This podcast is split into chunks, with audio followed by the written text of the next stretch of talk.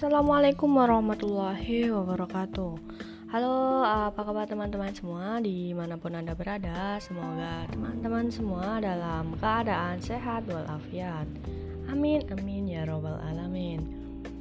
Baik teman-teman semua pada kesempatan kali ini ya uh, Kita akan membahas uh, materi yang mungkin kita akan sedikit ya belajar mengenai demokrasi.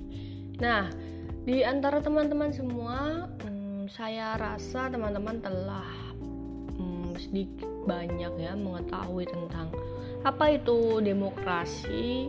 Uh, biasanya teman-teman semua akan menjawab demokrasi berasal dari kata Yunani ya, demos dan kratos gitu ya, atau demos dan krateis. Nah, di segmen ini teman-teman kita akan berbicara ya ataupun mendiskusikan terkait dengan uh, demokrasi ya yang khususnya ada yang di Indonesia ini bahwa apa sih demokrasi dalam hmm, bagaimana ya kontribusi mungkin ya kontribusi atau peran demokrasi yang ada di Indonesia ini dalam berbagai aspek kehidupan.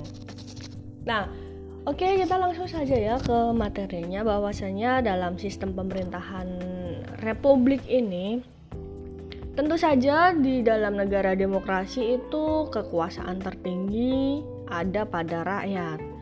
Nah, di dalam demokrasi seseorang mempunyai kedudukan, hak dan kewajiban yang sama terhadap negara dan bangsa. Di Indonesia, budaya demokrasi sudah dijalankan sejak dahulu ya, hmm, ketika kita telah hmm, mendeklarasikan kemerdekaan kita ya. Bahwasanya e, seperti contoh hmm, contoh kecil saja ya, pemilihan kepala desa atau kepala adat hadirnya atau tampilnya pemimpin dipimpin secara demokratis ini adalah karena pilihan rakyat ya eh, teman-teman. Ketika kita uh, berbicara tentang demokrasi ini bahwasanya ketika kita uh, di negara demokrasi bahwa ketika kita ingin memilih pemimpin itu didasarkan pada keputusan yang telah diambil uh, berdasarkan suara rakyat ya. Sehingga uh, dem, uh, pemimpin yang terpilih diharapkan itu sesuai dengan visi dan misi dari rakyatnya sehingga uh, meminimalisir terjadinya kedidak kediktatoran. Kemudian ketika kita berbicara tentang demokrasi juga ada tentang suatu uh, kerajaan ya sistem kerajaannya bahwasanya di sistem kerajaan itu kekuasaan tertinggi di tangan raja. Dalam hal sistem ini tuh raja memerintah berdasarkan kebijakan, kemampuan dan keinginan sendiri.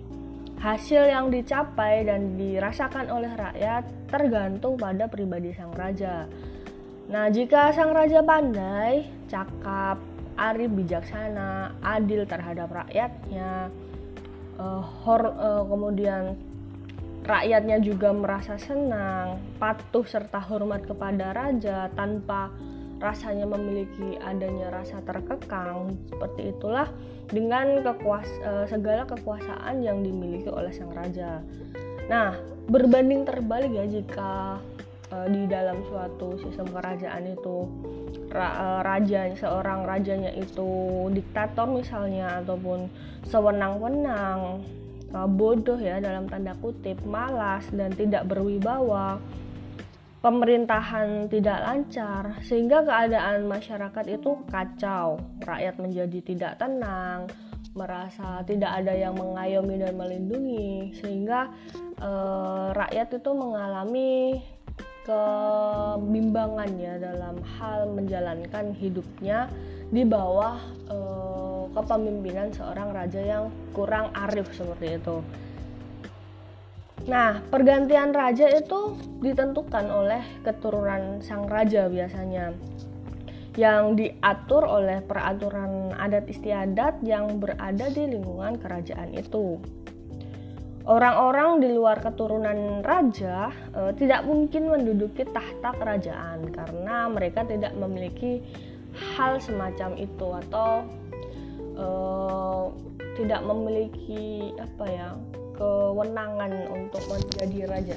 Nah kalau di Indonesia sendiri ya teman-teman mungkin ingat ya saat ini di Indonesia juga masih ada yang menganut kerajaannya namanya di Yogyakarta itu ya Nah, berda, uh, di Yogyakarta karena di daerah itu daerah istimewa Yogyakarta ya karena pada saat itu ada perjanjian ya antara Bapak Soekarno dengan dengan Sri Sultan Hamengkubuwono bahwasanya pada saat itu sebelum merdeka uh, Yogyakarta itu diberikan dua pilihan teman-teman. Antara mendirikan kerajaan sendiri atau negara sendiri atau ikut bersama NKRI. Kemudian uh, Sultan Sri Sultan Hamengkubuwono itu um, ikut ya memilih untuk ikut menjadi bagian dari negara Republik Indonesia dengan catatan bahwa daerah istimewa uh, da, apa Yogyakarta itu diberikan hak keistimewaannya itu menjadi uh, negara apa menjadi daerah monarki ya dalam tanda kutip uh, bukan monarki daerah kerajaan ya. Sehingga uh, diberilah keputusan itu. Uh, nah ini didasarkan ya teman-teman pada saat itu ketika perjanjian kenapa uh, Yogyakarta itu diberikan hak istimewa? Karena pada saat masa penjajahan dahulu teman-teman deh daerah Yogyakarta itu diberi apa ya dijadikan tempat sebagai ibu kota darurat ya ketika masa penjajahan sehingga diberi kewenang uh, hak untuk mengatur ya uh, hak istimewa ya hak istimewa untuk mengatur daerahnya sendiri seperti itu.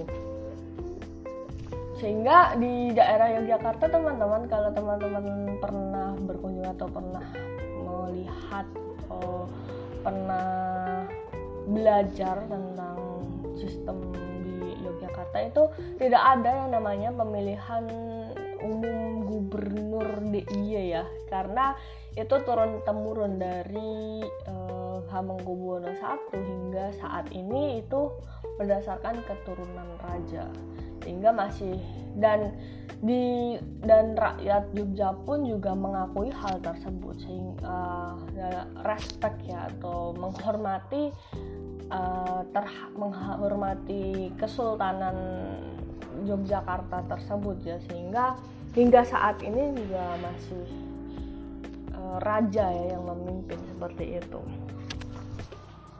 Nah, apakah daerah lain juga boleh memiliki hak yang sama ya. Misal di antara teman-teman ada berpikir sekilas tentang aku ingin membuat uh, daerahku menjadi kerajaan seperti itu. Tidak ya. Uh, itu tidak diperkenankan ya teman-teman karena uh, di peraturan perundang-undangan sudah terpampang jelas ya. Karena itu hanya DIY saja yang diberikan hak istimewa juga sebenarnya ada yang Mm, daerah-daerah yang juga diberikan otoritas namun tidak seperti Jogja ya. Misal di Nangro Aceh Darussalam eh, hak-hak hak daerahnya untuk menegakkan syariat Islam di sana. Kemudian ada juga di Papua juga kan. Kalau di Papua itu sistemnya distrik ya bukan kabupaten atau kota uh, bukan macam distrik ya teman-teman. Jadi misal seperti uh, namun di Papua itu tetapnya NKRI teman-teman. Oke kita lanjut ya. Kemudian dalam pemerintahan sendiri itu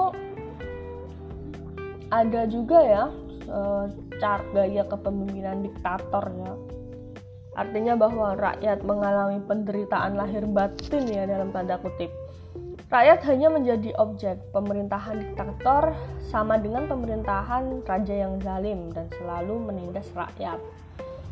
Kedua, di dalam sistem monarki, pemimpin timbul karena hak keturunan akan tetapi dalam sistem diktator, sang diktator memerintah karena kekuatan yang membawa kekuasaan dan ia memerintah selama ia masih dapat mempertahankan diri. Hadirnya pemimpin negara dan pejabat negara dalam de negara demokrasi adalah karena pilihan rakyat.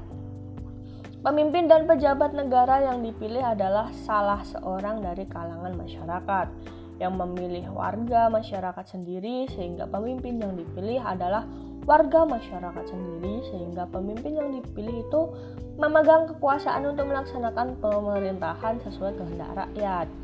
Sedangkan kehendak rakyat Indonesia adalah ingin mewujudkan tujuan nasional Indonesia yang tercantum dalam pembukaan Undang-Undang Dasar 1945 alinea keempat.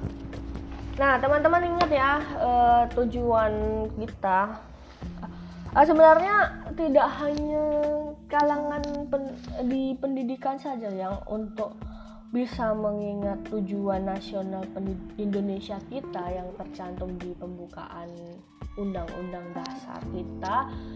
Uh, sebenarnya eh, kita sebagai masyarakat Indonesia itu perlu tahu sih apa tujuan nasional Indonesia kita yang ada di alinea keempat ya kita coba ulas bersama yang pertama melindungi segenap bangsa Indonesia dan seluruh tumpah darah Indonesia. Yang kedua memajukan kesejahteraan umum mencerdaskan kehidupan bangsa dan ikut melaksanakan ketertiban dunia yang berdasarkan kemerdekaan perdamaian abadi dan keadilan sosial Nah, dari sinilah teman-teman kita lihat bahwa pentingnya pemimpin politik dan pejabat negara yang beriman, bermoral, berilmu, terampil, dan demokratis.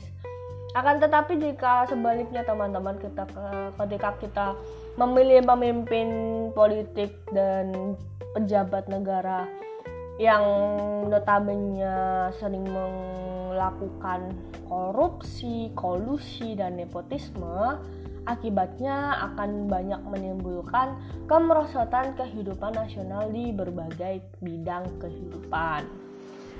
Nah ini penting ya bagi kita untuk perlu kita ketahui uh, sebentar lagi kita akan menuju ke pesta demokrasi ya tepatnya di tahun 2024 besok kita sebagai rakyat itu perlu jeli untuk memilih pemimpinnya. Jangan hanya berdasarkan pamor semata atau uh, berdasarkan um, pandangan subjektif kita bahwa kita merasa pemimpin itu pantas dan layak untuk memimpin kita kita harus berpikir secara nalar uh, dan juga ketika besok kita merayakan pesta demokrasi, jangan pernah terima suap dalam bentuk apa pun. Oke, itu teman-teman semua.